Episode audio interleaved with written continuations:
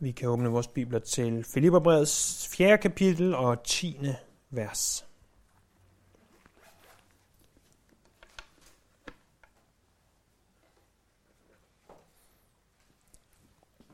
Her læser vi.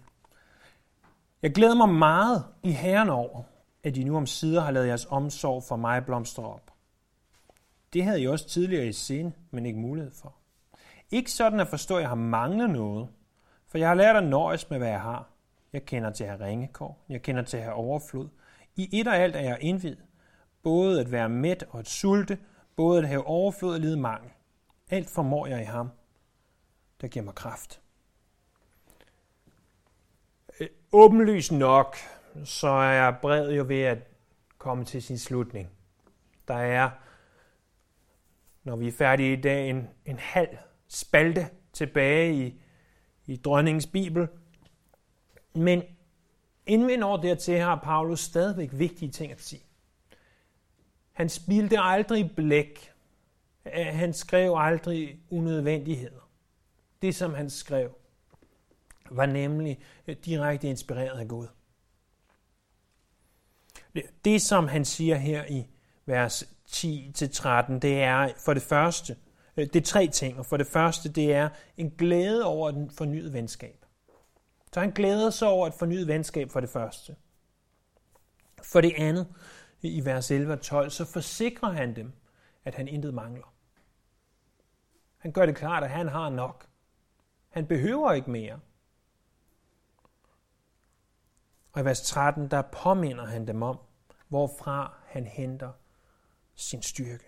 Så for det første en glæde over et fornyet venskab, for det andet en forsikring om, at han intet mangler, og for det tredje en påmindelse, hvorfra han henter sin styrke. Så en glæde, en forsikring og en påmindelse.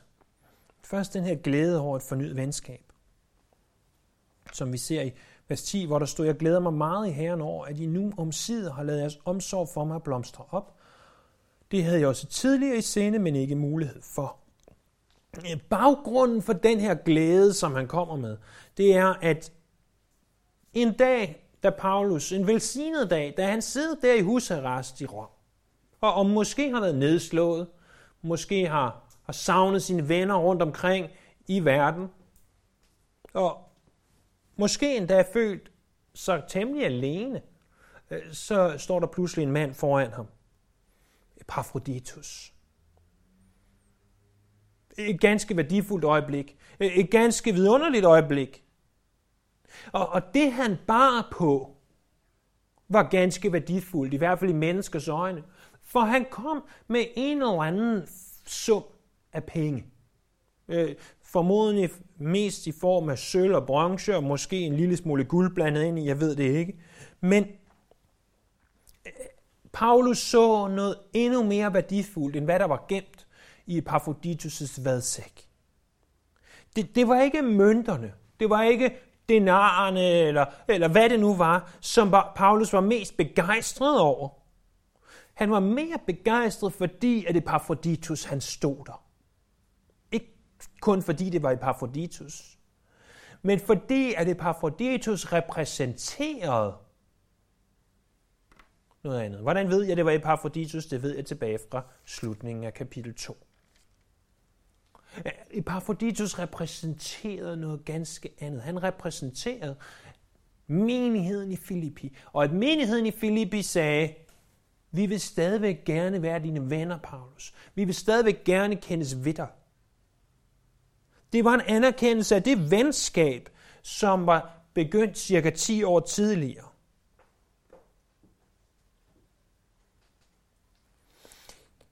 Så det var baggrunden for hans glæde. Hans glæde, står der, det var i Herren. Prøv at lægge mærke til det. Jeg glæder mig meget, ikke i mig selv, men i Herren. Han var glad over, at de tænkte på ham og sendte en gave. Og det er jo lidt som når vi siger, at det er ikke så meget gaven som tanken, der tæller. Det er jo ofte sandt.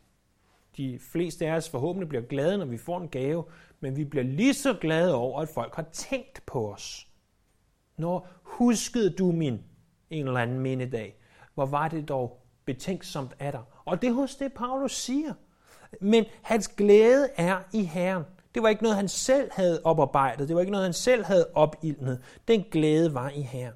Det var ligesom, da de hjemvendte judæere står der med Esra i Nehemias kapitel 8, og Esra siger, vær ikke bedrøvet, for glæde i Herren er jeres styrke.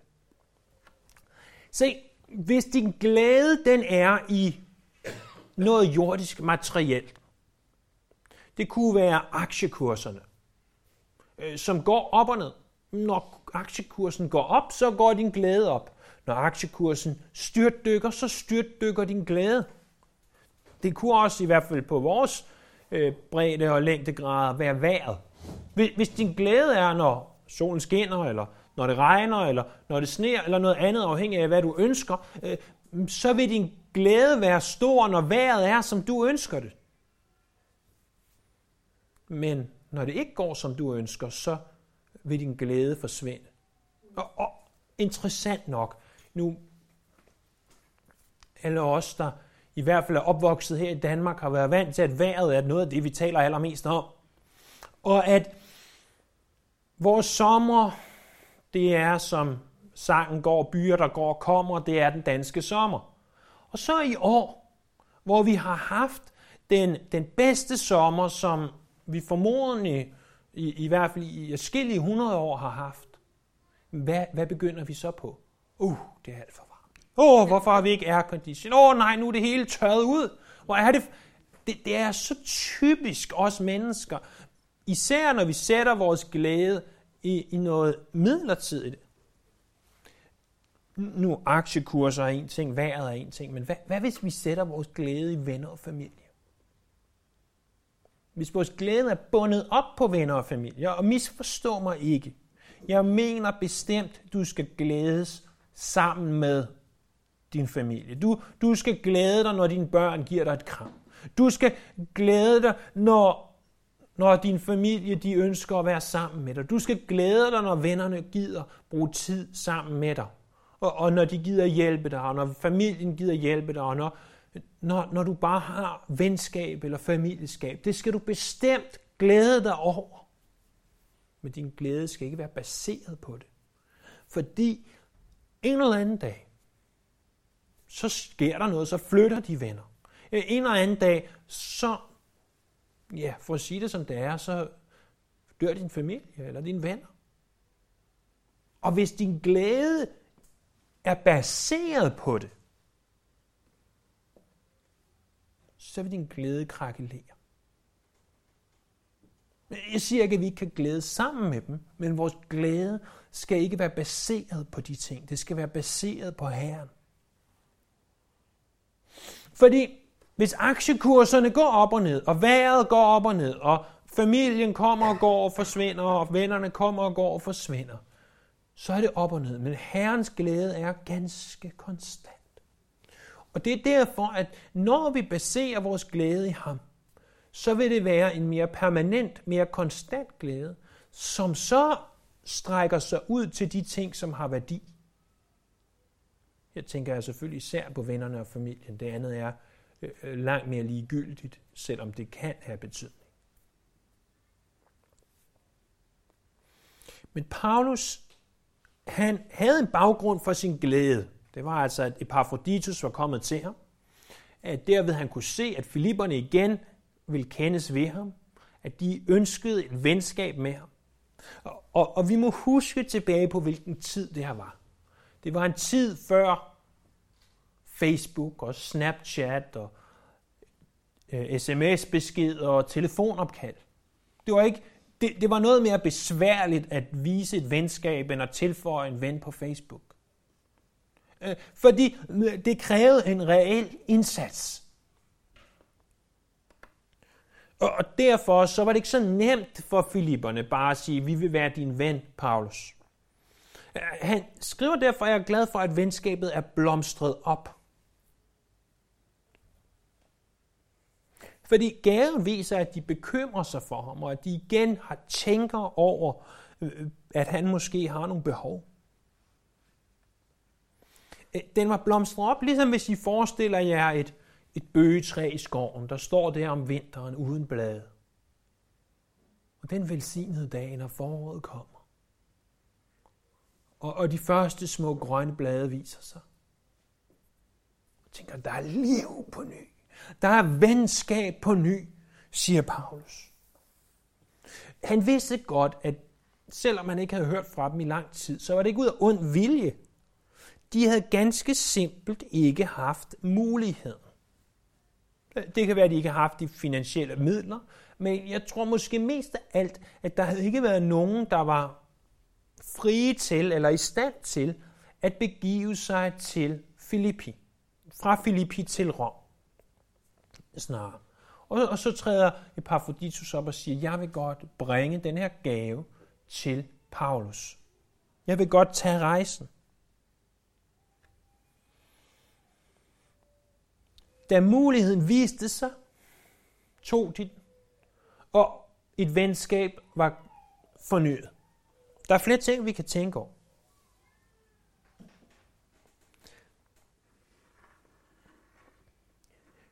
For det første, når vores glæde ikke er konstant, så må vi stille os selv spørgsmålet, i hvad eller i hvem og hvor vi finder vores glæde.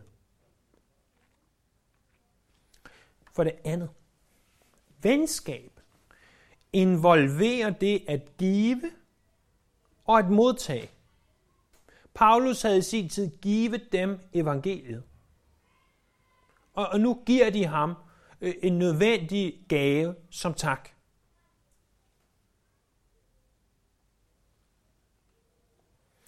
Som sagt, for det tredje, vi har hørt det sagt, at det er tanken, der tæller. Og det er også sandt i det her tilfælde. Selvfølgelig var det rart at få gaven, men det var endnu bedre for Paulus at blive bekræftet i, at der var mennesker, der værdsatte ham. Og kan vi ikke bruge det ganske praktisk? I de mennesker, som vi påstår at være venner med. At sige, det er ikke altid, hvor meget vi gør, men at vi dog gør et eller andet. Og for det fjerde og sidste kan vi tænke over det her. At det er sjældent for sent at forny et venskab. Hvis du tænker tilbage på mennesker, som har været dine venner, som du måske savner, men som tid, sted, omstændigheder har gjort, at du ikke længere har muligheden for at, eller har fravalgt, eller gjort, hvad det nu er, så er det få mennesker, der ikke vil værdsætte en telefonopringning, eller et brev, eller bare en besked på Facebook, og sige, hey, gamle ven, jeg savner dig. Men det kræver altså for det første mulighed, og det har de fleste af os, men det kræver også initiativ og villighed, og viljen til at betale prisen. Det kan være både i form af penge, ved at man er nødt til at rejse et sted hen, men det kan også lige så godt være i form af ens tid, ved at prioritere andre ting. Så for det første, så glæder han sig over et venskab fornyet. For det andet, i vers 11 og 12, der forsikrer han dem om, at han intet mangler. Se, hvad der står. Der står ikke sådan at forstå, at jeg har manglet noget, for jeg har lært at nøjes med, hvad jeg har. Jeg kender til at have ringekår, jeg kender til at have overflod, og i et og alt det her indviet, både at være mæt og at sulte, både at have overflod og lide mangel.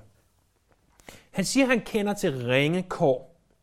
Han ønsker nemlig at forsikre dem om, at selvom han var taknemmelig for gaven, så er det ikke sådan, at han behøvede den her pengegave. Det var ikke sådan, han tikkede om at få penge fra dem. Det var ikke hans metode. Han havde igennem sine rejser for Herren lært at nøjes med ganske lidt. Når vi læser Apostlenes Gerninger og Paulus' breve, så bliver vi mindet om nogle af de ting, som han holdt. For eksempel 1. Korinther kapitel 4, vers 11. Endnu i denne time både sulter og tørster vi, mangler klæder, bliver slået af hjemløse. Eller 2. Korinther kapitel 11, vers 27. Jeg har arbejdet og slidt, jeg har haft søvnløse nætter, lidt sult og tørst, ofte fastet, døjet kulde og manglet klæder. I Apostlenes Gerninger 14:19, der kom der nogle jøder fra Antiochia og Ikonien, som fik folk overtalt, så de stenede Paulus, slæbte ham uden for byen i den tro, at han var død. Eller i kapitel 16, vers 22 af Apostlenes Gerninger, folkeskaren gik løs på Paulus og Silas, og embedsmændene lod tøjet rive af dem og befalede, at de skulle piskes. Det skete i øvrigt i byen Filippi, hvor de så senere også blev sat i fængsel. Paulus kendte til at have ringe kår, hvad enten der var tale om mad, altså sult, eller det at lide mangel, at han ikke havde penge, for at sige det som det er. Men han kendte også til at have overflod. Vi har ikke nogen direkte beviser for i skriften, hvordan han kendte til at have overflod. Vi må antage, at da han var farisæer i Jerusalem, havde han en eller anden form for i hvert fald overflod. Han havde i hvert fald langt mere, end han havde nu i husarrest i Rom. Men måske, og her er vi ude i spekulation, så i det de var i Filippi, ham og Silas, og blev gæster hos Lydia, og Lydia, hun var en, der handlede med farven purpur, og havde derfor formodentlig en anselig som penge, og der kendte han til at få måske en stor morgenmadsbuffet serveret, og han ordentlig seng at sove i, og så videre, så videre, så videre. Så han havde prøvet de her ting. John Calvin skriver i sin kommentar over det her noget yderst relevant for os. Han siger, hvis en mand ved, hvordan han skal bruge sin overflod på en god måde, med taksigelse og klar til at skille sig af med den, når Herren kalder ham hertil, og han giver sin bruder i overensstemmelse med sine evner og ikke fyldes med hovmod, så har han lært noget godt. Fordi hvis vi tænker, at det må være meget nemmere, hvis vi bare havde mange penge, så tager vi ganske meget fejl. Fordi med mange penge, med overflod, kommer også den fælde, der hedder, at vi begynder at tilbede overfloden, frem for at tilbede Herren. Og det, som Calvin skriver, det er, at hvis vi har overflod og lærer at bruge det på en god måde, så er det ganske velsignet. Det er en god ting at have i overflod, men være villig til at give ud af det, og endda kunne skille sig af med det på et hvilket som helst tidspunkt. Og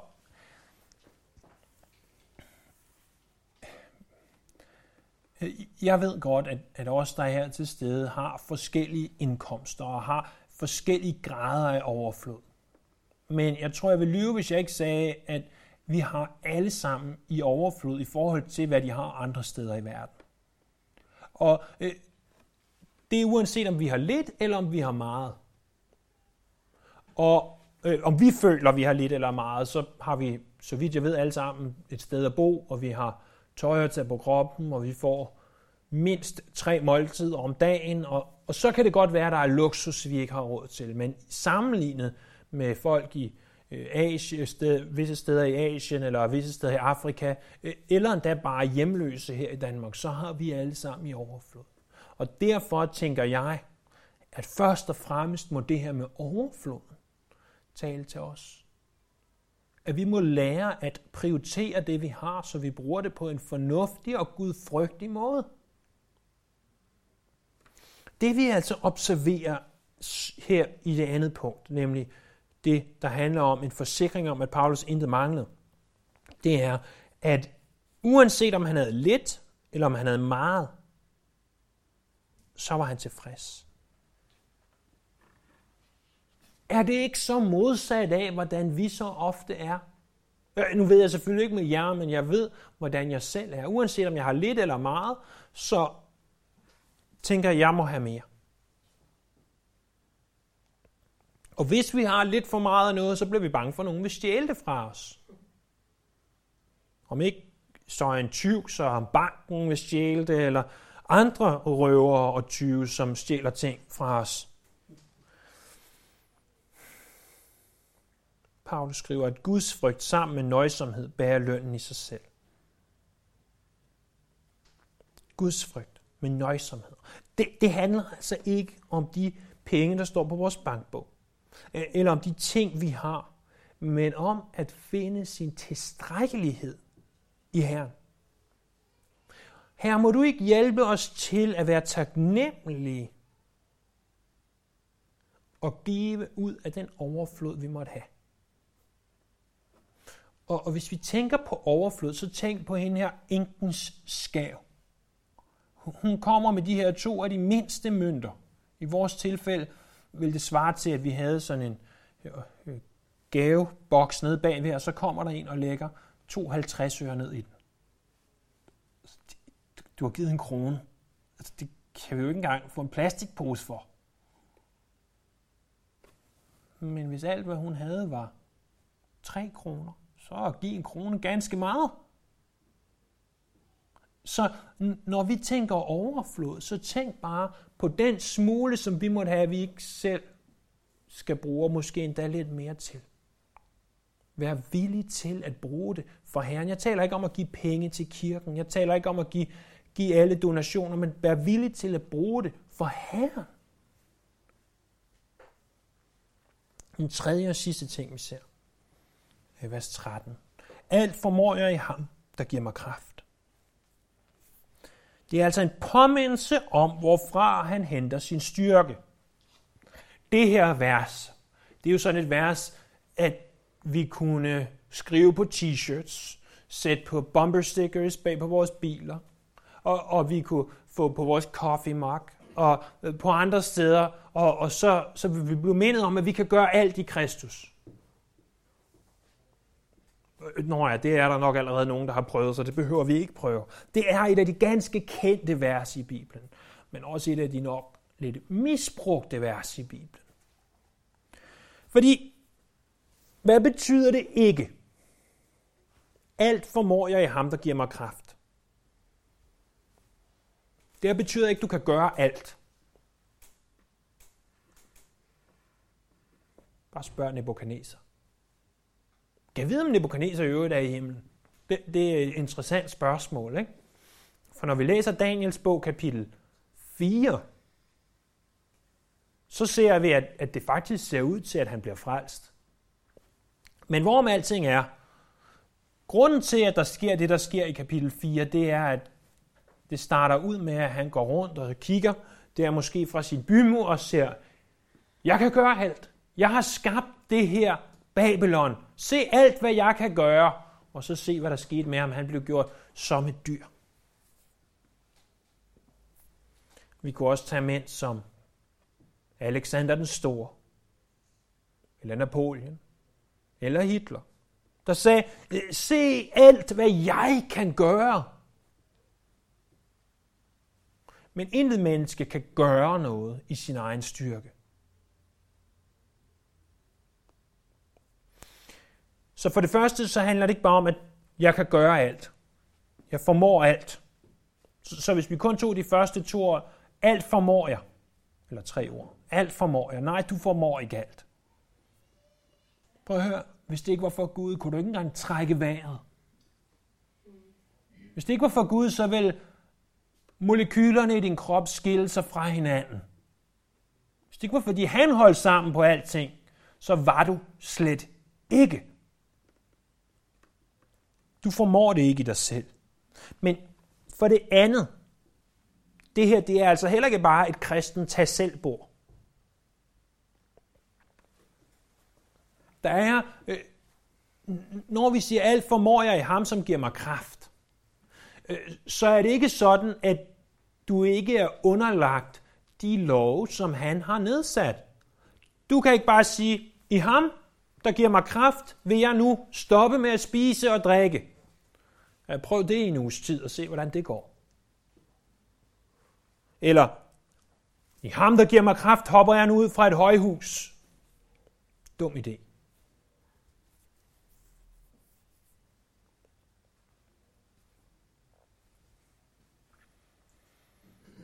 Du skal ikke tro, at du bare kan tage det her som et tag-selv-bord og sige, hvis jeg vil, så går jeg på vandet, flyver og gør alle mulige andre ting. Nej, det er ikke det, det drejer sig om. Under den her negative paraply, hvor vi siger, hvad betyder det ikke, der bliver vi også nødt til at understrege, at Jesus sagde, uden mig kan I slet intet gøre, Johannes kapitel 15, vers 5. For hvis Jesus ikke er den centrale i vores handlinger, så har det ingen værdi. Så nu har vi set, hvad betyder det i hvert fald ikke det her. Så lad os se noget af det, det betyder. Alt formår jeg. Se så de to ord der. I ham. I ham. I konteksten taler det her først og fremmest om, at jeg formår at leve under ringe kår, og jeg formår at leve under overflod. Og vi kan som minimum drage de her konklusioner ud af det. At Paulus formåede at udholde trængslerne. Tænk på alt det, som Paulus var udsat for. Fik pisk, blev stenet, var i fængsel. Når han kom til en by, så spurgte han ikke, hvad er det bedste Airbnb her? Når han sagde, hvordan mon fængslet er, så tog han derhen og sov i stedet for. Ikke måske altid ud af egen fri vilje, men det var sådan, det endte. Og han udholdt det ikke på grund af, hvad han kunne gøre, men på grund af, at han fandt sin styrke i Herren. Men når vi formår alt i ham, som giver mig kraft, så kan vi også udføre alle de opgaver, han kalder os til. Paulus, han var en mand med en mission. En ganske umulig en. Prøv at tænk på, hvad Jesus sagde til ham på vejen til Damaskus. Jeg har udvalgt dig, Paulus, til at tage mit evangelium ud til hedningerne.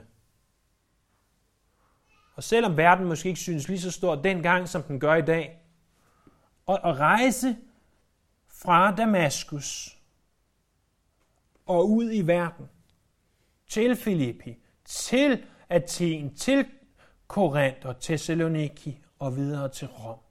Det var en ganske stor mission. En ganske uoverstigelig opgave. Men som Spurgeon udtrykte, så siger han, jeg er overbevist om, at der er intet værk, som den kristne kaldes til, som Herren ikke også udruster ham til. Så hvis du som kristen kaldes til at være forældre, så vil Herren også udruste dig til at være forældre. Det kan godt være, at vi synes, vi fejler, men Herren giver dig det, der skal til. Hvis Herren kalder dig til at tage evangeliet til hedningerne, så vil han også give dig det, der skal til, så at du formår det. Jeg tror også, der er en anden og tredje og sidste ting, vi i hvert fald kan se ud af det her. Det er, at Herren giver ham det, der skal til at overkomme alle fristelser. For hvis du har overflod, er det så ikke en fristelse at beholde overfloden selv? Men Paulus siger, alt formår jeg i ham, der giver mig kraft. Paulus siger, jeg er elendig menneske, det er i Romerbrevet kapitel 7, vers 24. Jeg er elendig menneske. Hvem skal fri mig fra dette dødsens legeme? Han vidste godt, han var en synder. Han vidste godt, han undergik fristelser. Og han indser, at det er kun i Jesus, at han finder kraften til at blive sat fri fra fristelserne. Jeg er sikker på, at det her så kendte vers, Filipperne 4:13, taler om flere ting end bare det, vi har nævnt her.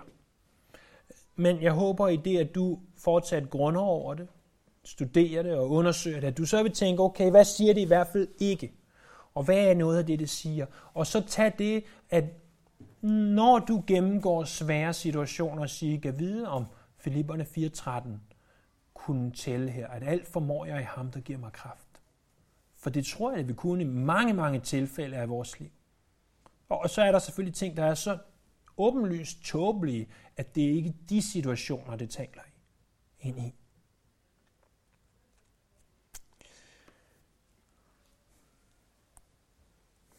Der er en sidste ting, jeg godt vil have, at du observerer i det her vers. Jeg ved godt ikke, alle er så grammatik-ivrige, som jeg selv er blevet. Men prøv nu at se, hvad der står.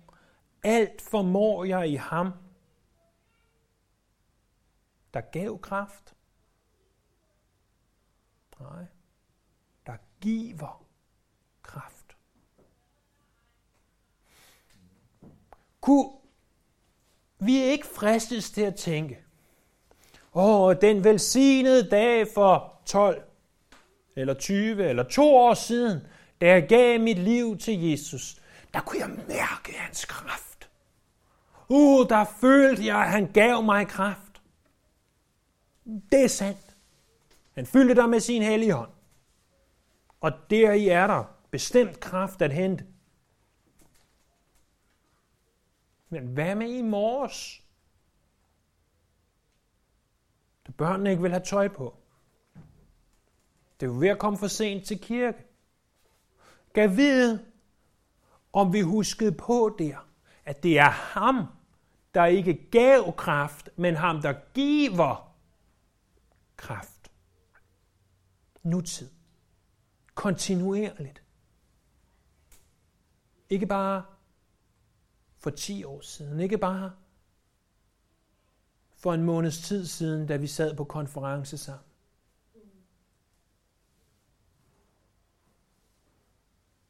Men i dag, den 9. september 2018, der giver han den kraft, der skal til at udholde og at gennemgå det, som han kalder dig til.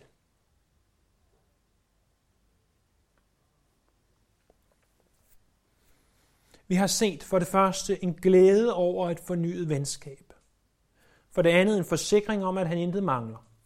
Og for det tredje en påmindelse om, hvorfra han henter sin styrke. Men herinde vi går til at tage nadveren sammen, eller modtage nadveren sammen, så vil jeg godt lede jeres opmærksomhed hen på en ting. Hvorfra stammer disse ting? Den glæde, den forsikring og den påmindelse. Han siger ikke, at det er min glæde i mig. Det er min glæde i Herren. Og han kender til at have ringekår og overflod. Og selvom det ikke direkte nævnes, så tror jeg bestemt, at hvis vi spurgte Paulus, jamen er det i Herren, du kender til det? Så vil han sige ja. Og han siger, for det tredje, alt formår jeg.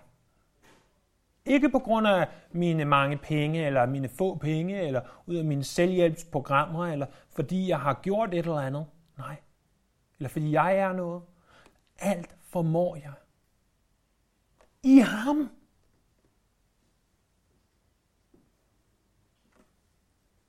Det er næsten som om, at Paulus han vidste, hvor tykhovedet vi er.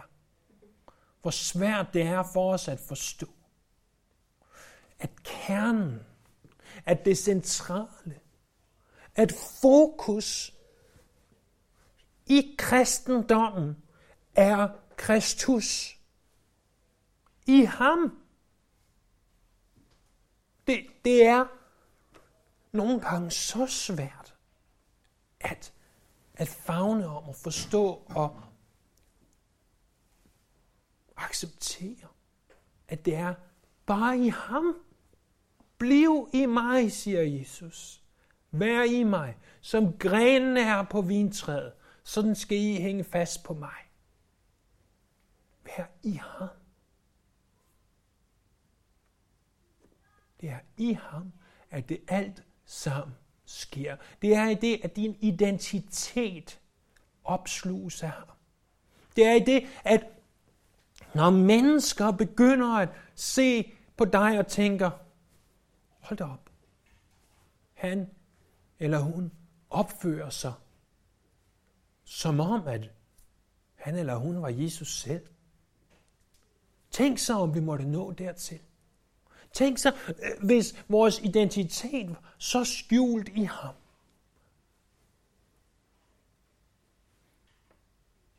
At vi vidste, hvad Guds vilje var. At vi altid gjorde de ting, som behagede ham. Og jeg ved godt, at vi er stadigvæk syndere og frelst af noget. Jeg ved godt, at vi ikke når dertil, før vi når himlen. Men tænk, som det bare kunne blive en kende mere. En smule tættere på. Lad os være i ham. Og lad det være dit fokus den her søndag. At det er i ham. Ikke i noget andet. I ham, at alt det her er. Lad os gå til ham, som er hovedet for kirken.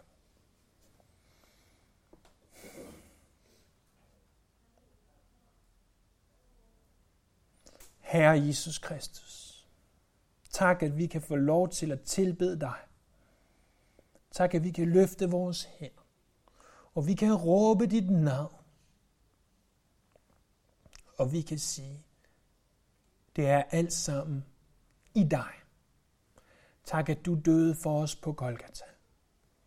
Tak, at du opstod igen og lever for evigt.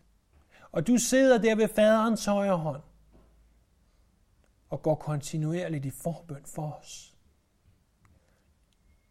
Herre, hjælp os til at forstå, hvad det betyder, det er i dig. Og lad os tage de her ellers rimelig praktiske råd, som kommer fra Paulus, som om venskab og overflod, og at finde sin styrke, at omsætte dem til hver vores liv, der hvor vi behøver mere af dig, hvor vi behøver at blive rettet ind. Bed, at du vil indprinte de her sandheder på vores hjerter. Det vi ønsker at tilbede dig og ære dig med hele vores liv. Amen.